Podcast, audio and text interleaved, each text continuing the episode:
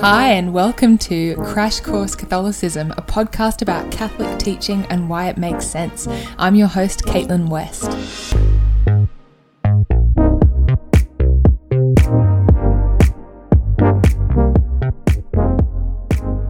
Alrighty, here we are, episode six. Let's do it.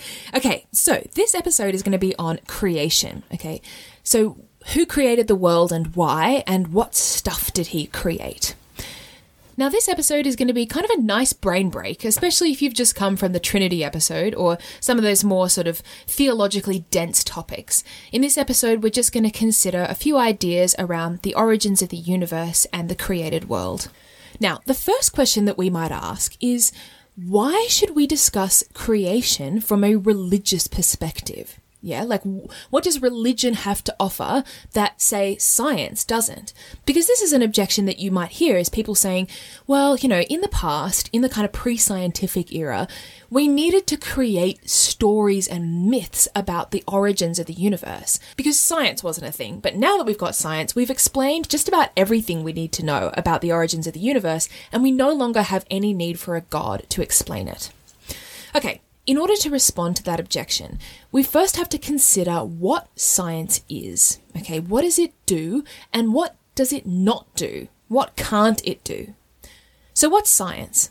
Okay, science is concerned with the material or the physical world. Okay, understanding what the stuff is around us. How does it work? What's it made of? What does it do? What can we make it do? And these are all really important questions. But we have to remember that science, by definition, cannot and does not answer questions about the non material world. It can't tell us where matter itself came from or how it came into existence in the first place. It also can't tell us why the material world is here, who put it here, and for what purpose. So we can think of it like this Imagine that you are walking through the park and you find a laptop lying on the ground. Now, you could take that laptop home and spend days and days and days analyzing it, okay, and understanding what the laptop is made of, you know, taking it apart, and looking at its different parts, putting it back together and analyzing its software. What does it do? What can I make it do? That's all great. But none of that analysis is going to answer the question of why it was sitting in the park, okay, and who put it there, for what reason. And if you wanted to answer those questions, you would need to use a different method. So it's the same with creation. Okay, science can tell us that we were created and a lot about how, but it can't tell us why and ultimately where we came from. And if we want to answer those questions, we have to use a different method. And that's where philosophy and theology and religion come in.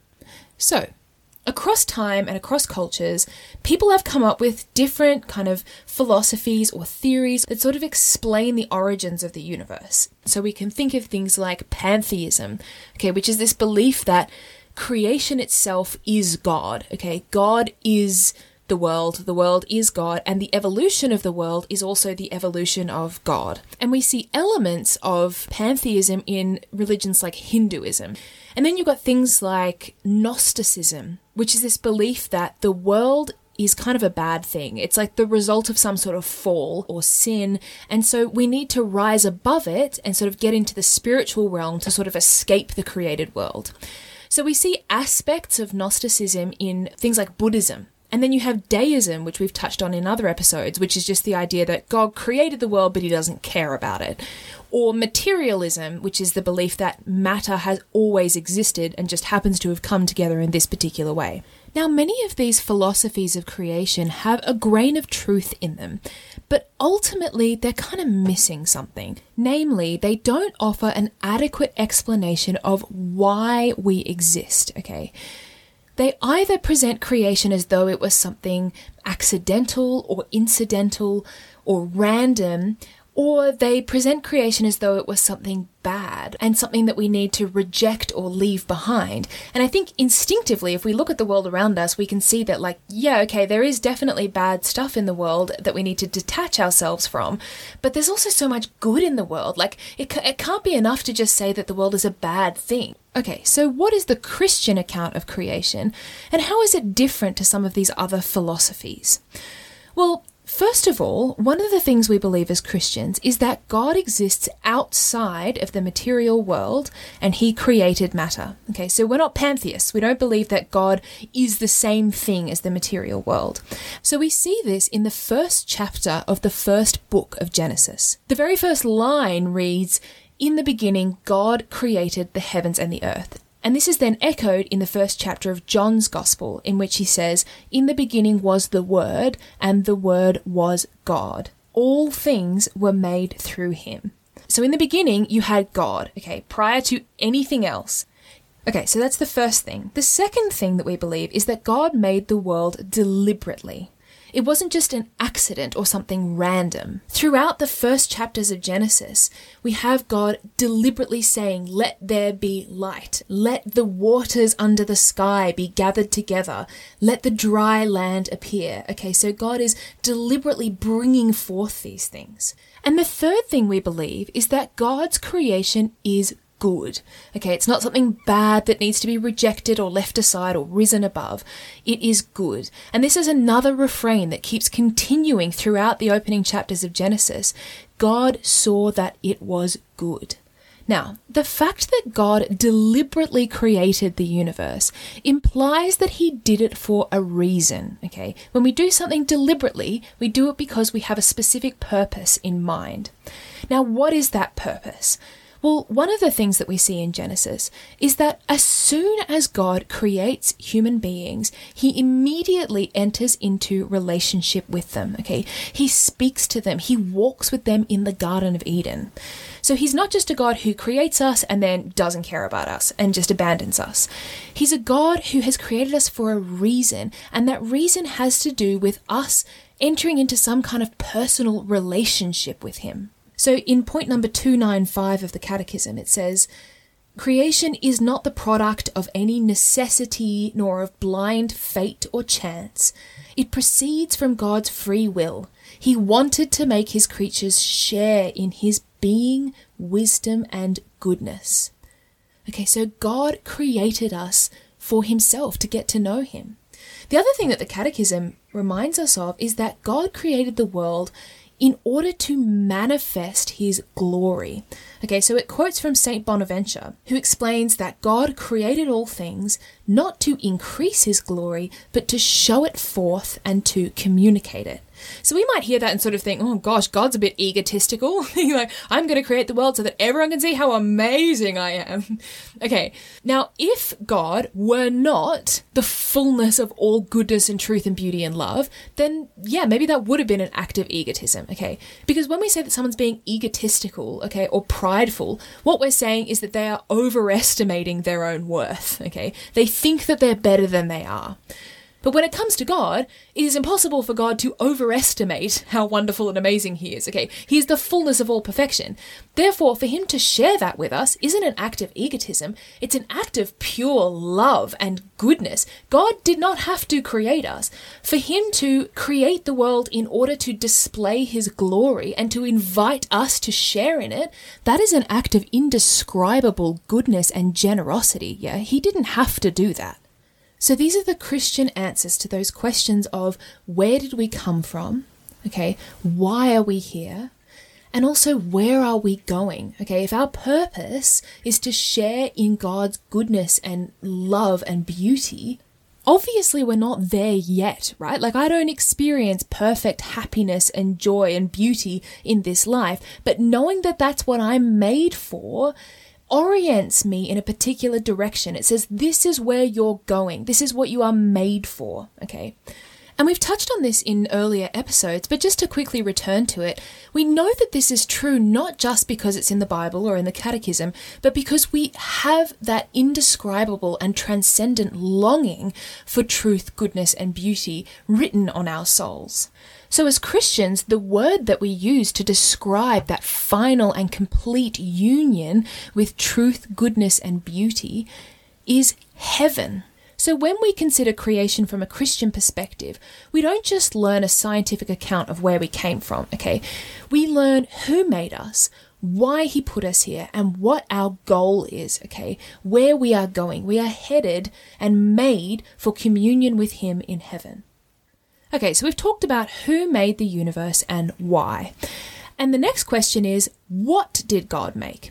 Now that might seem like a pretty obvious question, like, um, everything. okay, but it's worth breaking it down. Now our first instinct might be to jump to the material world, okay? He made the plants and animals and trees, etc. But before we get to the material world, we have to talk about the spiritual world. God didn't just make material beings, He also made spiritual beings, beings of pure spirit. And we call these angels. Now, you might hear the word angel and think of like, you know, a, a, daggy painting of a fat baby with little wings. And you might sort of think, oh, come on, Caitlin, like as if people believe in that stuff anymore. Okay, when we say angels, we're not talking about fat flying babies, okay? We're talking about beings of pure spirit. In other words, an intellect and a will that doesn't have a physical body. Now, to me, it makes perfect sense that God would make beings of pure spirit because why not? You know, like he's an infinite God who can do whatever he wants. I mean, God is a being of pure spirit, so it makes sense to me that his created world also includes created beings of pure spirit. Now, one important point to make is that the word angel describes the office of these beings. It's kind of like their job title. It doesn't tell us what they are. So, St. Augustine writes that Angel is the name of their office, not of their nature. If you seek the name of their nature, it is spirit. So when we say that these beings are angels, we're saying that they are the servants and messengers of God. So we see this throughout the Old and New Testament instances where angels appear to people to deliver messages from God. Now, some of these angels are what we call fallen angels, okay? And another word that we use is devils. Again, we don't mean like an angry red man with horns and hooves and, you know, a pitchfork, okay? Grab your torch and pitchfork. Doesn't that bother you? Sorry. I can't say that word without thinking of Shrek. Okay, so that's not what we mean when we say the devil. What we mean is beings of the same nature as the angels, but they have rejected God in the same way that we can reject God. They said no and they are cut off from communion with God. And the term that we use to describe that is that we say that they are in hell. Pop quiz, here's a quick question for you.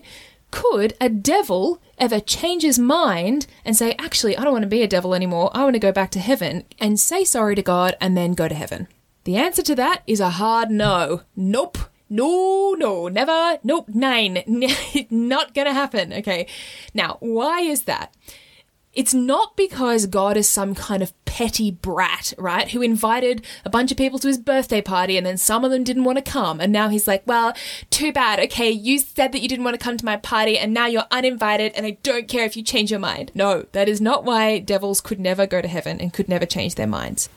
Okay, let's think of it this way. As a human being, I live in a time bound world. And what that means is that I experience things sequentially and I gain knowledge sequentially. So I'm not born with all of the knowledge that I will have when I die. Okay. And that's why you don't have one year olds reading Steinbeck, right? And it would be weird for someone to be a fan of Bob Dylan before they were about 40. Okay. Because we mature over time and we gain knowledge over time. Now, ultimately, there is really only one question that God is asking us that we will have to answer at the end of our lives. And that question is Do you choose me or not? Okay, do you accept me as your God or not? Now, we will give a definitive answer to that question at the end of our lives, and it's also a question that the angels had to answer. But because I live in this time bound world, I don't give that answer in one fell swoop, okay? My answer to that question kind of accumulates over time. So, what do I mean? I mean that every day God is asking me that question in a thousand little ways. Okay, so today it might be, you know, are you going to have a seventh piece of chocolate cake? Or are you going to help your mum with the dishes? Or will you tell that white lie? And each time I say yes or no to God, I'm sort of slowly building up what will eventually be my ultimate answer to Him at the end of my life. But each of those yeses and nos along the way are kind of reversible to some extent, right? Like I can say yes to God today and no to Him tomorrow, and vice versa. Or if I make a really big mistake and I say a big no, I can go to confession, okay, and then start again. As well as this, my knowledge and understanding of God and of that question He's asking me grows and matures and changes over time. So, for instance, perhaps when you were a little kid, if you went to church on Sundays, maybe you found church really boring, okay, and you did not get who God was, or, you know, you didn't have a personal relationship with Him. And if someone had asked you, you know, if you want to spend eternity with God, you might have been like, I don't know, he seems like a kind of boring guy. okay, and then as you get older, you start to appreciate what the Mass is and what the Eucharist is and who God is, and you get to know Him. And then over time, you, that relationship with Him deepens, okay, and you get to a point where you would say an emphatic yes to Him. And the same goes for your understanding of what it means to say yes or no to God what what sin actually is. So, you know, maybe as a little kid, your understanding of sin was basically like, oh, if I do something naughty, mum and dad get me in trouble, or they say that it's a sin, or they say that it's bad, and we don't really have a very mature understanding what that means. Whereas when we're older, we understand that when I sin, I'm actually hurting this this God whom I love and am in a personal relationship with. So that growth in knowledge and experience and understanding of God that is shaped over time and it will guide my ultimate response to that question that God will ask me at the end of my life Do you choose me or not? And this is why it can be kind of dangerous to have the attitude of like, you know, oh, I, I, guess I'll just do whatever I want during this life. And then, of course, when I get to my deathbed, like, of course I'll say yes to God.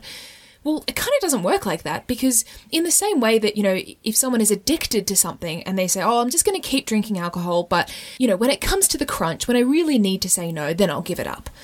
Because you've already built up a disposition towards something, and it can be really hard in the final moment, no matter how urgent or, or necessary it is that you make a particular decision, to just do a complete 180 when you've lived your whole life living in a certain way. Now, that isn't to say that if you have lived in a certain way your whole life that you can't say yes to God. Of course. People have, you know, deathbed, beautiful deathbed conversions, okay?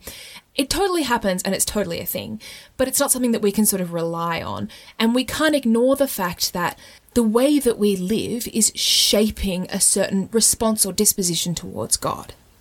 Now, angels, because they are pure spirit, do not exist within the material world, okay? So they don't experience things sequentially. They don't and cannot gain new knowledge that they didn't have before. So, what that means is that at the moment of their creation, angels already had all of the knowledge that they could possibly need to answer that question, okay?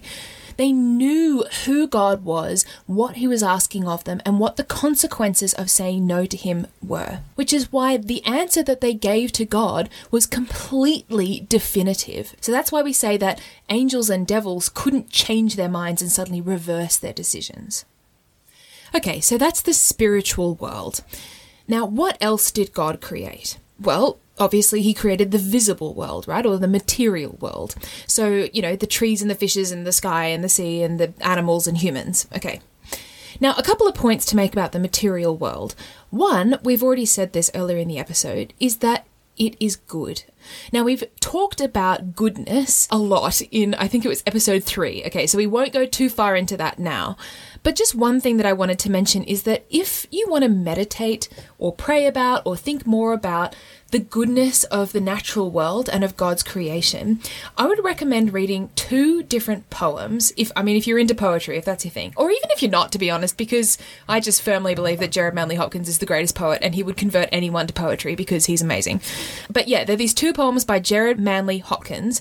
And the first one is called As Kingfishers Catch Fire, and the second one is called God's Grandeur. They are just such beautiful poems, and they're basically all about how everything that exists, simply by existing, fulfills its purpose and has a kind of perfection because it's doing exactly what God made it for. So, a bird flapping its wings, or a caterpillar crawling along the ground, or a leaf falling from a tree is giving glory to God because it's doing exactly what God created it for. So, okay, God made the world and the world is good. Another point that we need to make is that God made things to be interdependent. So, what that means is that things rely on one another. So, the Catechism puts this quite poetically in point number 340. God wills the interdependence of creatures the sun and the moon, the cedar and the little flower, the eagle and the sparrow. The spectacle of their countless diversities and inequalities tells us that no creature is self sufficient. Creatures exist only in dependence on each other to complete each other in the service of each other.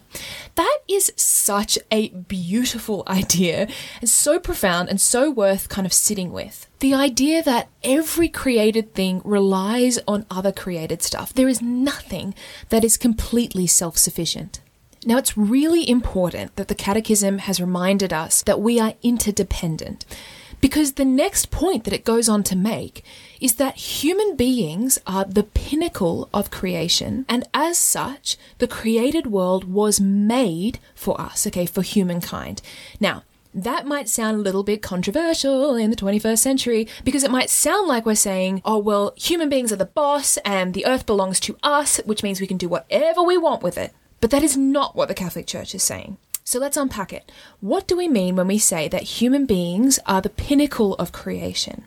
So we kind of touched on this in, I think it was the last episode, where we talked about how human beings have an intellect and a will. And what this means is that the way that we think isn't just more complex, okay, than other animals the way that we think is not just different in degree or complexity, but in type. Okay, the way that we think is completely different to the way that any other animal thinks. Okay, and we also have a will. Okay, we have the capacity to say yes or no to things based on what our intellect perceives. Okay, and we've again covered this in a previous episode.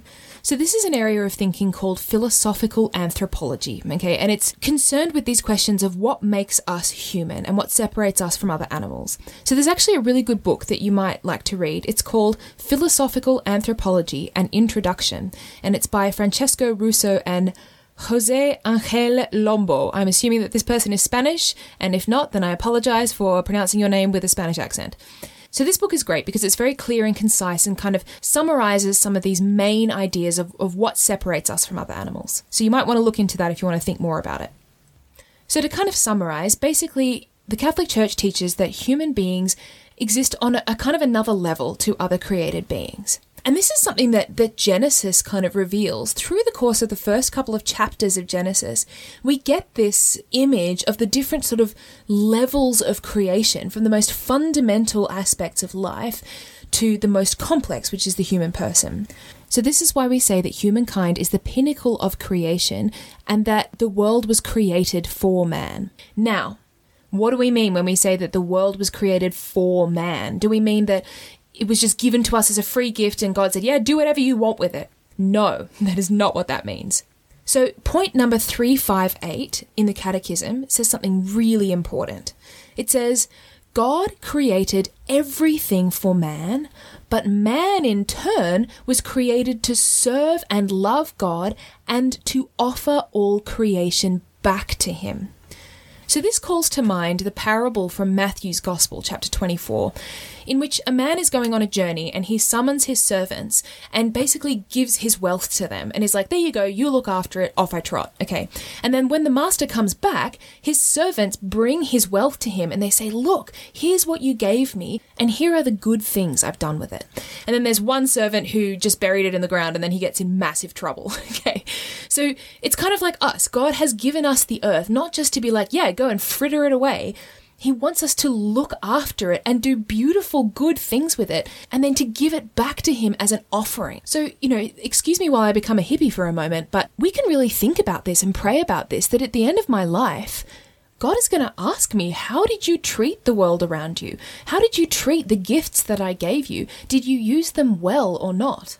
And of course, we have to find a balance with these things. You know, it doesn't mean that we go overboard and start treating animals like they're humans, but at the same time, we have a responsibility to look after the environment. So these are some of the ideas that um, Pope Francis explored in his encyclical Laudato Si. So you might want to read that if you want to think more about it. So, this is where we return to this idea that we're part of an interdependent network of created beings that as much as we receive so many good things from the earth, we're also called to take care of that earth and to treat it well. And this doesn't mean that we all have to be vegan, although you can be if you want to, but it does mean that we shouldn't treat animals with cruelty or the earth with a kind of dismissive dominance. Okay, now a couple of other quick points about creation before we wrap up.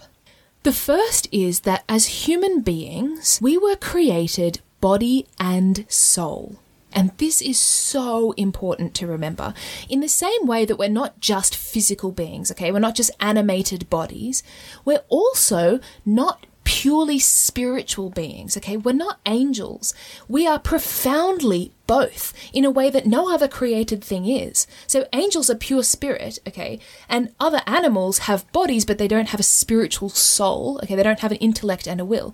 Human beings have this unique interweaving of both of those things. And it can be really easy for us to slip into emphasizing one of those things over the other. So for instance, we might fall into something that we call dualism, okay? Which is this idea that basically the true person, my true self, is my soul, okay, my spirit, and my body just happens to be the vessel that it's trapped in, okay, kind of like, you know, it's the car that I'm driving, but the true person is the soul. Okay, we're not angels trapped in human bodies, okay? Our body and our soul are completely intertwined. And we see the importance of the body in the kind of pain that we feel when someone talks about their own body or their physical appearance in a really negative way. So think of it this way Imagine I went out and bought a really ugly car, okay, and then I drove it over to my friend's house and I'm like, hey, come check out how ugly my new car is. And then my friend comes out and she's like, wow, yeah, that is a really ugly car. And then we all have a good laugh over how ugly my car is. Okay, that's not a problem. And I'm not insulted by that, and my friend isn't upset by it because we both know that the car isn't who I am, okay? It's just the vehicle vehicle that I happen to be driving. But if I came to my friend's house and started saying, Oh, I'm so ugly, I'm so fat, I'm so gross, my friend would immediately start saying, Hey, no, stop that, don't talk about yourself like that, you're beautiful, you're amazing. And that's because we recognize that, that that's you. When you abuse your body verbally like that, you're abusing yourself. That's not okay. You don't talk about yourself like that. And then conversely, think about if you met someone who was really physically beautiful, but they had quite a sort of nasty or cruel personality. You might hesitate to describe that person as beautiful when you talk about them. Okay, you're not going to instinctively say, "Oh, she's such a beautiful person." You might say, "Oh, yeah, she's pretty," but there's something missing from there, okay? Because it's not just about the body. Who she is is also bound up with her spirit. So the body and the soul are intimately entwined and equally important. Okay, now the final point that the Catechism makes in this section is that God created us man and woman. Now, obviously, this is a really big topic, okay, and it's not something that I can do justice to in like a minute, okay? So, I actually would love to do a full episode on this some other time. But all I'm going to do for now is read this quote from the Catechism, okay? This is point number 369. It says, Man and woman have been created in perfect equality as human persons, in their respective beings as man and woman. Being man or being woman is a reality which is good and willed by God. Man and woman possess an inalienable dignity. So there's this other quote from Edith Stein which kind of summarizes this idea. She says, I am convinced that the species humanity embraces the double species man and woman, that the essence of the complete human being is characterized by this duality. So, all of this is basically to say that masculinity and femininity are both profoundly equal and good things that are willed by God.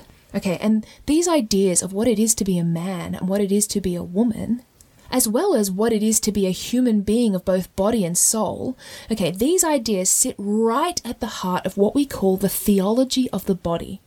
So, this is something that Pope St. John Paul II wrote about extensively. So, if you want to read more about this, you might read a book that Pope John Paul II wrote called Love and Responsibility. There's another called Man and Woman, He Created Them, A Theology of the Body.